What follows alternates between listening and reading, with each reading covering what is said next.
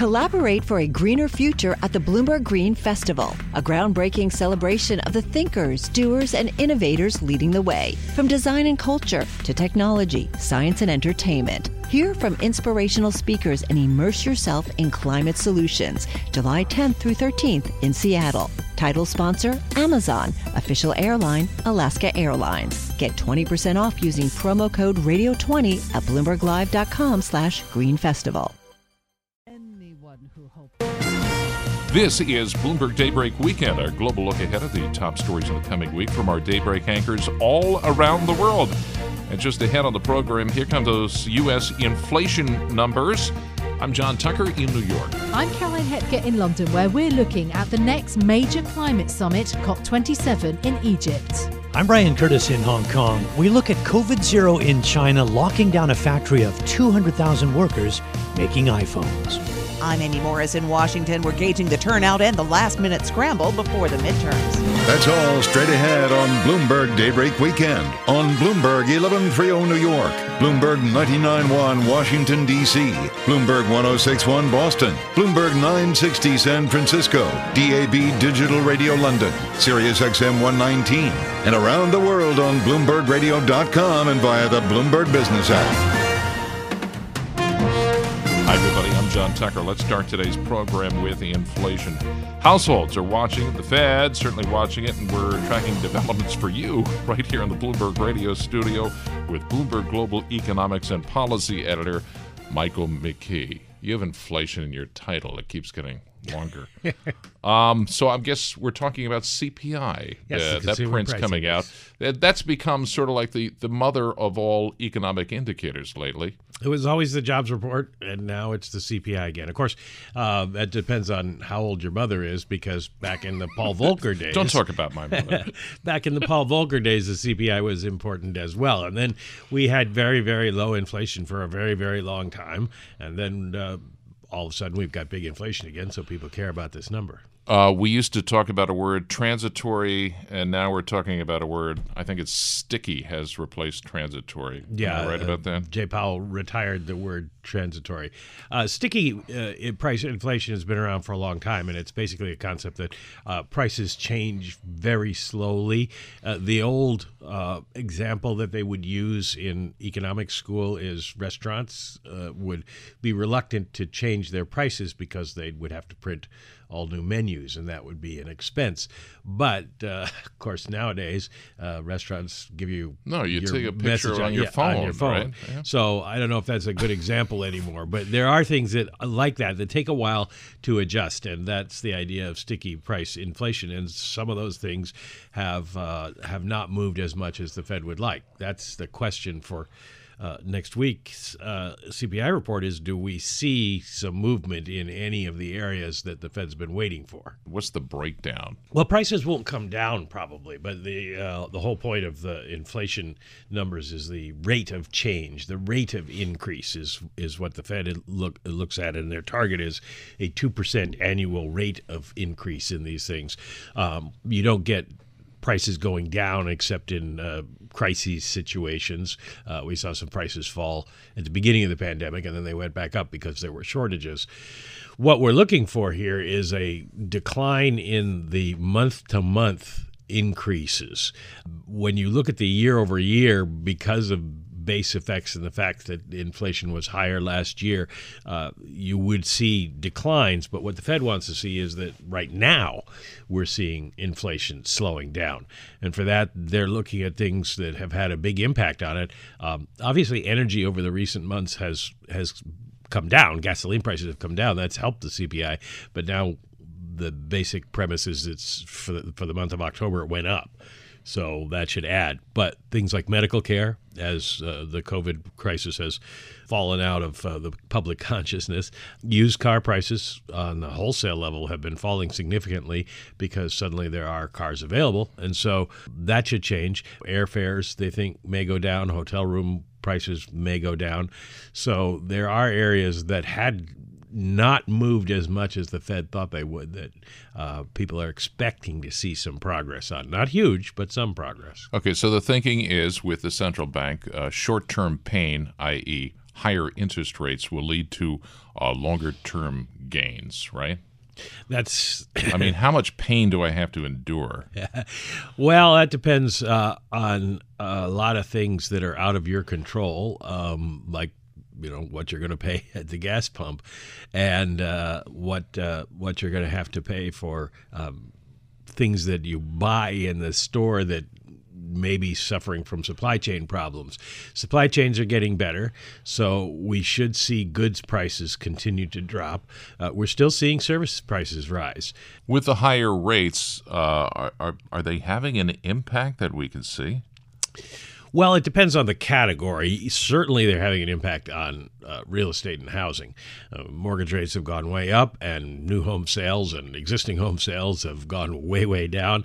Uh, mortgage Bankers Association Mortgage Activity Index is at a level that uh, it last reached in 1997. So we're seeing a, a definite impact there it's going to be interesting to see what happens with other inflation sensitive uh, things like car purchases uh, and um, whether or not people continue to use credit cards as much as if they have uh, adjustable rate credit cards. We're seeing some slowing in uh, the overall economy in terms of retail sales. People still have a lot of money, but they're not spending as much of it uh, as as they were. So uh, we're seeing some movement uh, on the margins, was the way that uh, Powell put it this last week. Uh, so, what's the expectation from the consumer price index that we're, we're going to be getting? Well, on a month over month basis, economists think we're going to go up by uh, seven tenths of a percent in the month of October, which would uh, bring the year over year rate to 8% as a tick down from last month, but uh, that's uh, base effects. Now, the Fed's going to be looking at the core, uh, and that should increase by five tenths, which is lower than the prior month. And 6.6% is the year over year estimate for the core rate, which would be the same as the prior month. Any little bit would be seen as progress. The real concern for the markets is if we get a surprise upward. Mike, always a pleasure. Bloomberg's Michael McKee. And just a hint on Bloomberg Daybreak Weekend, the United Nations COP27 Climate Summit in Egypt. I'm John Tucker. This is Bloomberg.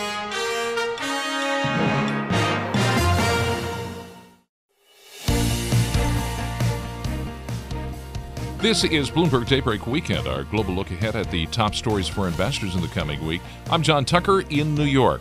Up later in the program, Taiwan and its tricky business relationship with China. But first, world leaders, activists, diplomats, and throngs of journalists gathering for the United Nations COP27 Climate Summit in Egypt. And for more, let's head to London. Bring in Bloomberg Daybreak Europe anchor Caroline Hepker. John, COP27 takes place in Sharm el Sheikh amid an energy crisis and global economic upheaval that's testing the commitment of many countries to cutting emissions. The world is still not on track to keep global temperature rises below 1.5 degrees Celsius. This, of course, is seen as a key threshold for averting catastrophic climate change. For more, I'm joined by Bloomberg Green senior climate reporter Akshat Rathi and Bloomberg Green reporter Laura Millan in Madrid. Laura, I want to start with you. What is the mood like? Well, I would say that based on the conversations that both Akshat and I have had with people attending over the last few days, um, everyone's uh, expectations uh, are really high. Um, you can think that COP meetings happen every year and so many people go. There are over 45,000 registered participants um, for this one, according to the Egyptian presidency and everyone wants to um, do the best they can they know the eyes of mm-hmm. the world will be on them for these two weeks that climate issues will be uh, on top of the agenda on the news everywhere for these two weeks and they just want to make sure that they do the best they can yeah, and also because the consequences of climate change are becoming so apparent. Akshat, what is the latest research on trying to keep global warming in check? It's a two step process essentially. If we go back seven years, the world was on track for catastrophic climate change, and now it isn't quite that bad. But even what we have today, which is three degrees Celsius warming, not one and a half degrees Celsius warming, that is still in sight and the world is not cutting emissions fast enough. So uh, we had two reports, one from the United Nations and one from the International Energy Agency, saying uh, two things that seem opposite, but they are actually quite aligned, which is we're not in, making enough progress, but we are making some progress and that we might be able to peak emissions uh, and fossil fuel use within this decade. A lot mm. more just needs to be done, though. Okay. And this, of course, because energy security has, has become so much more important and central because of Russia's war in, in Ukraine. Has that um, concern around energy security scuppered some progress on climate, um, you know, given the energy crisis in Europe? It certainly has in the short term. You know, countries are turning to whatever fuels they can get access to. If it means burning more coal, they are. Uh, but scuppering long term goals, that hasn't happened. If you've seen what has happened in the US with the US passing a climate bill uh, called the Inflation Reduction Act, or Europe, which is doubling down on deploying more renewables while legislating its Green Deal, uh, those are clear actions that if the world wants energy security and wants to act on climate change, it needs to double down on green energy. But in the short term, because building out green energy takes a, a while, people are turning to more fossil fuels, and that's going to reverse some of the progress made so far. Pakistan and that the awful monsoons that have killed hundreds of people, um, you know, and, and submerged the country underwater. I mean, this is perhaps one of the clearest uh, uh, examples of the sort of devastation from changing weather and climate. Do you think there's going to be a lot more focus then on this idea of loss and damage, on demands from countries that are being affected now by climate change? There's one grouping, the G77, but there are, you know, demands for uh, richer countries to, to pay more, to support more. Definitely. Uh, so we think that uh, the so-called issue of loss and damage will be the central theme in this year's COP. One of the reasons is because this is a COP that's being held in Africa uh, for the first time in a few years. So obviously the uh, presidency of every COP um, holds certain power over which issues it wants to prioritize but also because obviously of the uh, devastating floods in Pakistan earlier this year, but also in other developing nations who, which are uh, bearing the costs of climate change, even though they contributed very little to it in comparison to developed nations. So we've just seen, for example, devastating floods in Nigeria as well. And we can expect uh, developing nations to uh, demand rich countries to pay or to come up with a system of funding that can help them recover when these extreme weather events happen. Mm.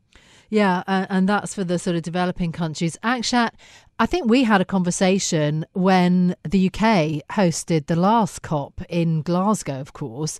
Just the latest report, though, um, from the Independent Climate Change Committee here in the UK for 2022 has kind of underlined the issues for Britain itself on how committed we are. And there is you know, still some doubt about how committed Britain is in some ways to decarbonisation. What what do you think of that? The pressure that the UK is under as a G7 country? Yeah, that's certainly one topic that's come up, especially through the leadership contests that have happened uh, in the Conservative Party. Um, mm. And we have heard from uh, certain wings of the Conservative Party a pushback against climate policies. But where things stand, the UK still leads among the G7 countries on how much emissions it has cut since 1990, more than 40%. Um, and the UK has met its climate goals until 2022. So this year it will be the third uh, carbon budget, as they are called here in the UK, and the UK will have met it. But you are right that it is going off track. Especially this year, renewables energy uh, investments have gone down. Uh, the UK is in dire straits with its financial uh, situation, having to uh, give a lot of money to energy companies to try and keep prices of energy low for consumers.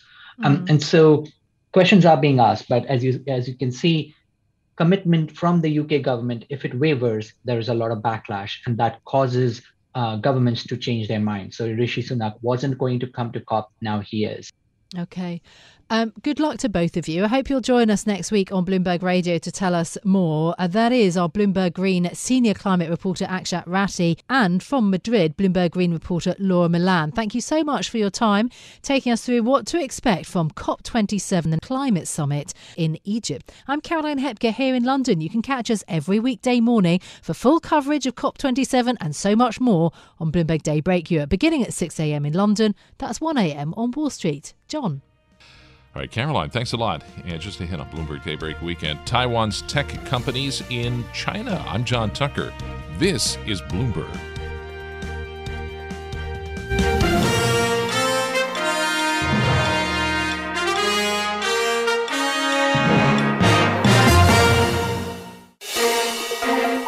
Broadcasting live from the Bloomberg Interactive Brokers Studio in New York. Bloomberg 1130. To Washington, D.C. Bloomberg 99.1. To Boston. Bloomberg 1061. To San Francisco. Bloomberg 960. To the country. Sirius XM Channel 119. To London. DAB Digital Radio. And around the globe. The Bloomberg Business app and BloombergRadio.com. This is Bloomberg Daybreak Weekend.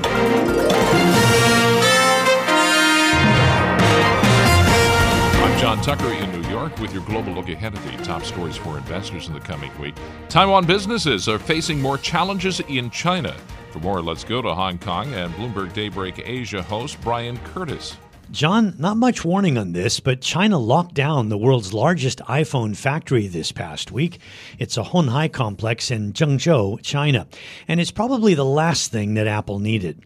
Never mind Hon Hai or Foxconn.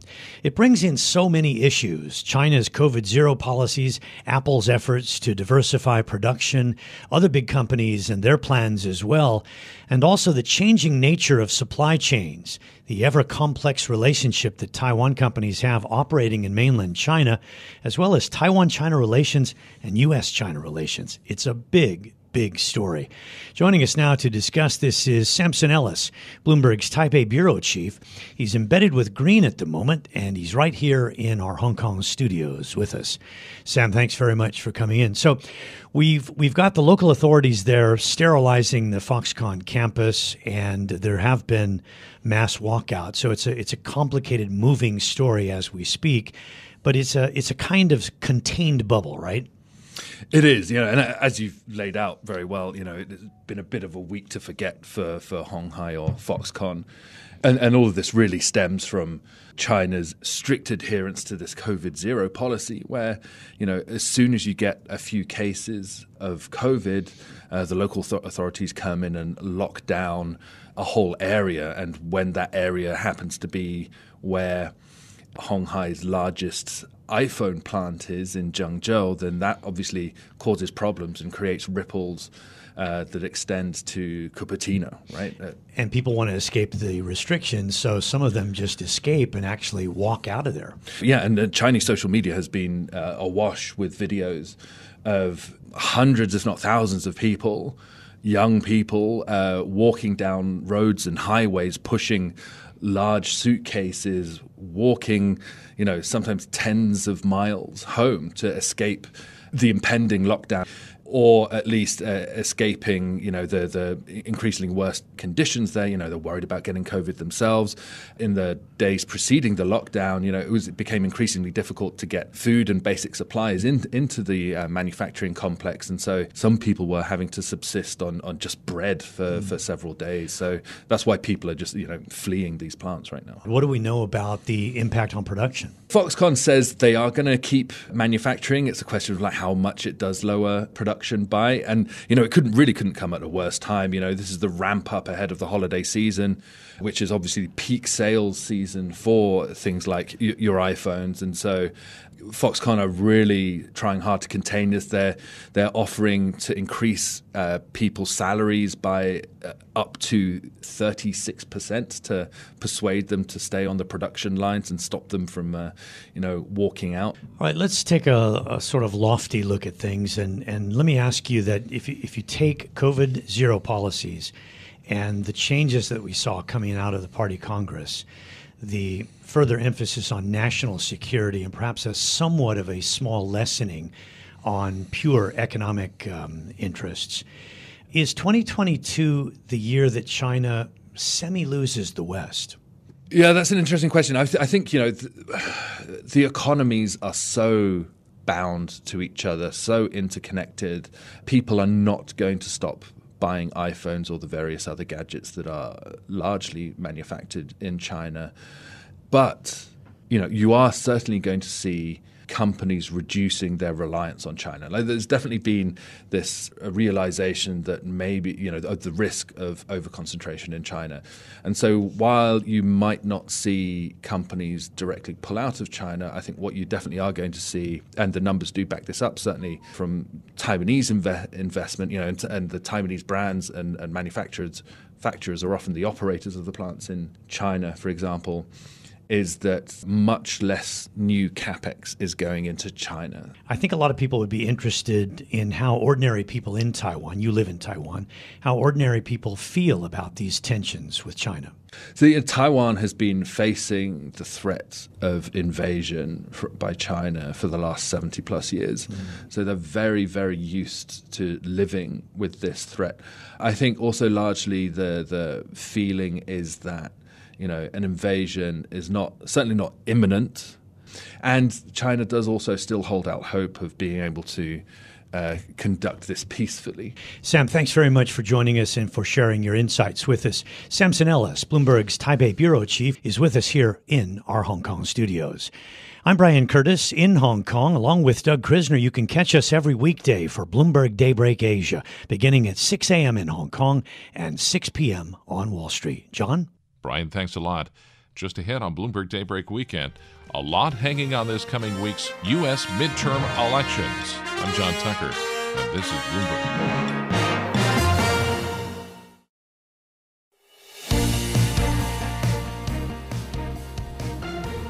This is Bloomberg Daybreak Weekend, our global look ahead at the top stories for investors in the coming week. I'm John Tucker in New York. Well, candidates are scrambling to cover as much ground as possible ahead of Tuesday's midterms. Some key races are close, some are just hard to predict. And for a look at what to expect, let's head to our Bloomberg 99.1 newsroom in Washington and Amy Morris. Amy. All right, thank you, John. Big stakes for Democrats and Republicans in these midterms. Joining me now to talk about it all, White House reporter Jordan Fabian.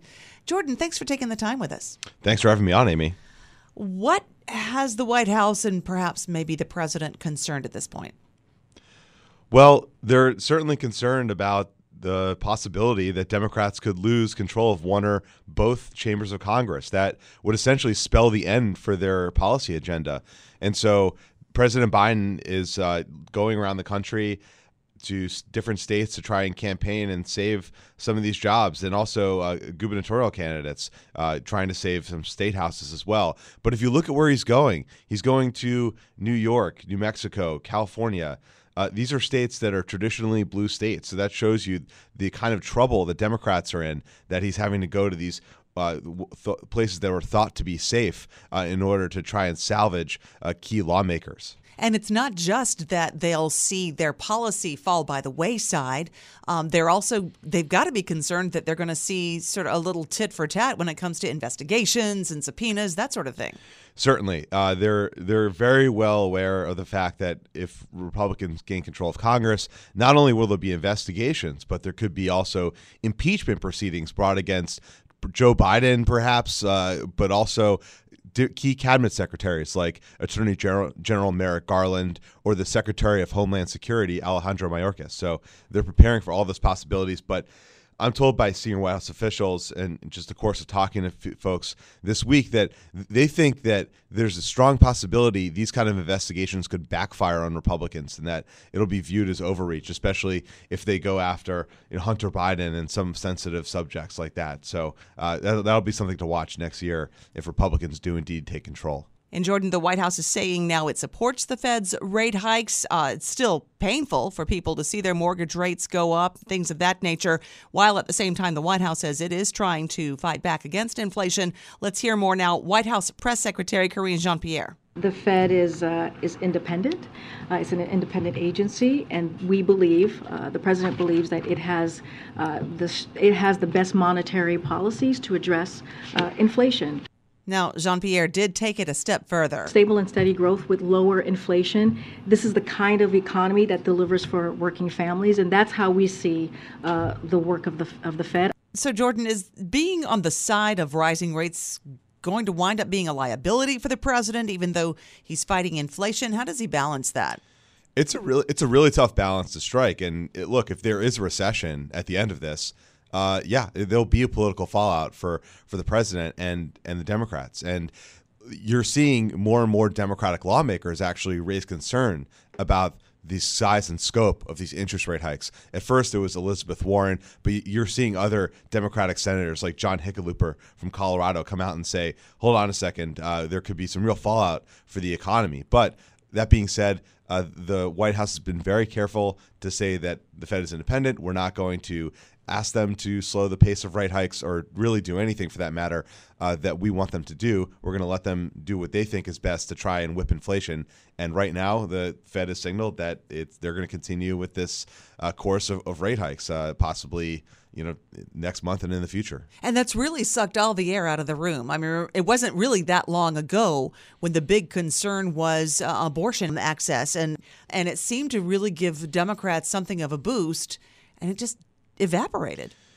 That's right, and you, you, you, know you look at it and you, you think uh, maybe if the, this court ruling came out closer to the election, uh, that that boom for Democrats uh, would have been better time for them. But yeah, the, I guess enthusiasm or interest in that issue uh, seemed to wane as concerns about the economy uh, really have continued and, and grown in voters' minds. If you look at polls from around the summer. There were actually a couple polls that, that said, you know, abortion access and uh, you know, threats to democracy were right up there with the economy, which mm-hmm. you typically don't see. That's usually the number one issue for voters, but now those have ebbed and, and the economy is, is front of mind. And now the president is sort of pivoting on that as well, warning of economic chaos if Republicans do sweep uh, the midterms. New Jersey Governor Phil Murphy told us on Balance of Power this past week that a weird economy is actually making things harder for Democrats. It's a weird economy. we we have our lowest unemployment rate ever, below the national average.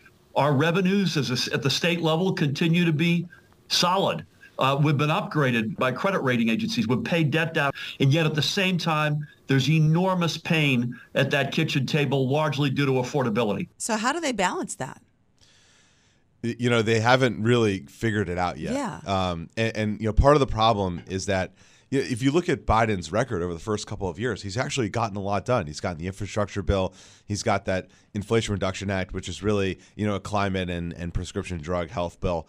Uh, he's gotten this is an agenda. If you look at it, would be great for any president. But what they've struggled with is getting people to understand or explaining to people how that's going to help them afford groceries and clothes and gas. And and they've tried to strike this balance of you know tr- touting their accomplishments, but also acknowledging the economic pain that people are feeling. And they really haven't figured out a message that's stuck. And and that's why you're seeing a lot of these candidates struggle uh, because frankly voters are blaming this on Joe Biden and his approval ratings have really sunk in the past few weeks because he's the guy in the White House. Exactly.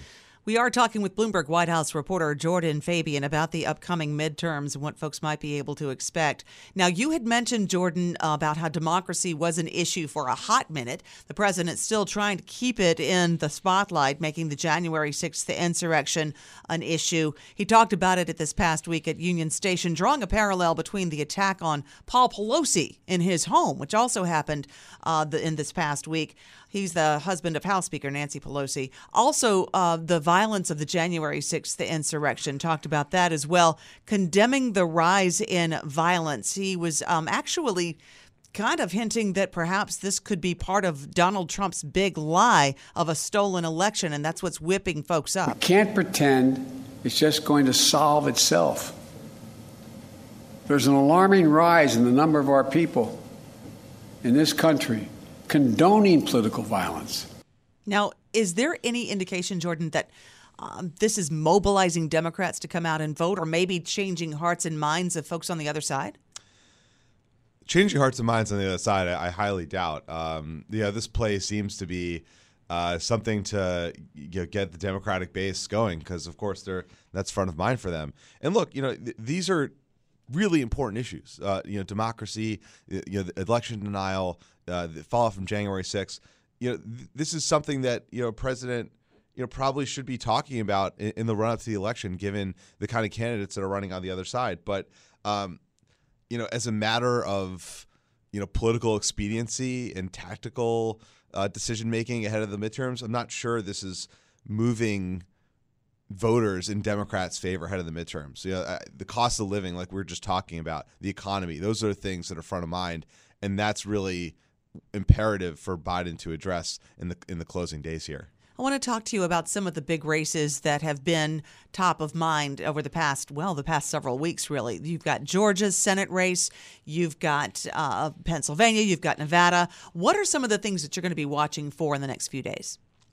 Well, especially in Nevada, you know, can you know Cortez Masto, uh, the Democratic senator there, really harness the the Hispanic vote? I mean, that's been the key turnout engine for Democrats, and you know that used to be a purple state, and they've now you know captured basically all the statewide offices there. But uh, since the pandemic, those you know, a lot of those people work in the casinos. They had a really tough time during the pandemic. The, the inflation is really hitting Nevada hard. So, uh, you know, all all these economic issues we're talking about that that really, you know, if you look at Nevada, I would say that's kind of the ground zero for that. Mm-hmm. But in in Georgia, you know, it's you you have these other candidates like Herschel Walker who've really been you know poor candidates and but but got can, traction. He they, has traction. They have traction because of the environment, and the, the environment's so bad for Democrats. And when so, you say the environment, you mean the tone. The, the, yeah, the political environment. You know, people are angry and upset with the, with the economy, and they want to take it out on Democrats. So, is that going to be enough to propel a, a, candidate who has flaws like Herschel Walker to victory, and so that's what I'll be looking for in, in, you know Georgia and also in Arizona. And in Pennsylvania, things have really tightened up between Mehmet Oz and Fetterman. That's right, and so you, you look at. Uh, you look at what Joe Biden's going, right? He's avoided a lot of those states we were just talking about with the key races, but his advisors believe that he resonates in Pennsylvania. So will Joe Biden uh, have t- coattails here? Can he help really propel Fetterman, who's really struggled since having that stroke and fallen behind, or I guess had his lead cut uh, over Oz? Like, can he? Could Joe Biden propel at least one vulnerable Democrat to victory this year? All right, we're going to watch it with you. Jordan Fabian covering the White House for Bloomberg News. As always, Jordan, thank you so much. Thank you, Amy. That's what's going on in the nation's capital. For more of our political news coverage, you can tune in to Balance of Power with David Westin, weekdays at noon Wall Street time, and Sound On with Joe Matthew, weekdays at 5 p.m. Wall Street time here on Bloomberg Radio. And we will bring you live election coverage on Bloomberg Radio and television Tuesday night. That starts at 8 p.m. Wall Street time. I'm Amy Morris, and this is Bloomberg. John. Amy Morris reporting from our Bloomberg 99.1 newsroom in Washington. Thanks, Amy. And that does it for this edition of Bloomberg Daybreak Weekend. Join us again Monday morning at 5 a.m. Wall Street time for the latest on markets overseas and the news you need to start your day. I'm John Tucker, and this is Bloomberg. Collaborate for a greener future at the Bloomberg Green Festival, a groundbreaking celebration of the thinkers, doers, and innovators leading the way. From design and culture to technology, science, and entertainment. Hear from inspirational speakers and immerse yourself in climate solutions. July 10th through 13th in Seattle. Title sponsor Amazon. Official airline Alaska Airlines. Get 20% off using promo code radio20 at bloomberglive.com slash green festival.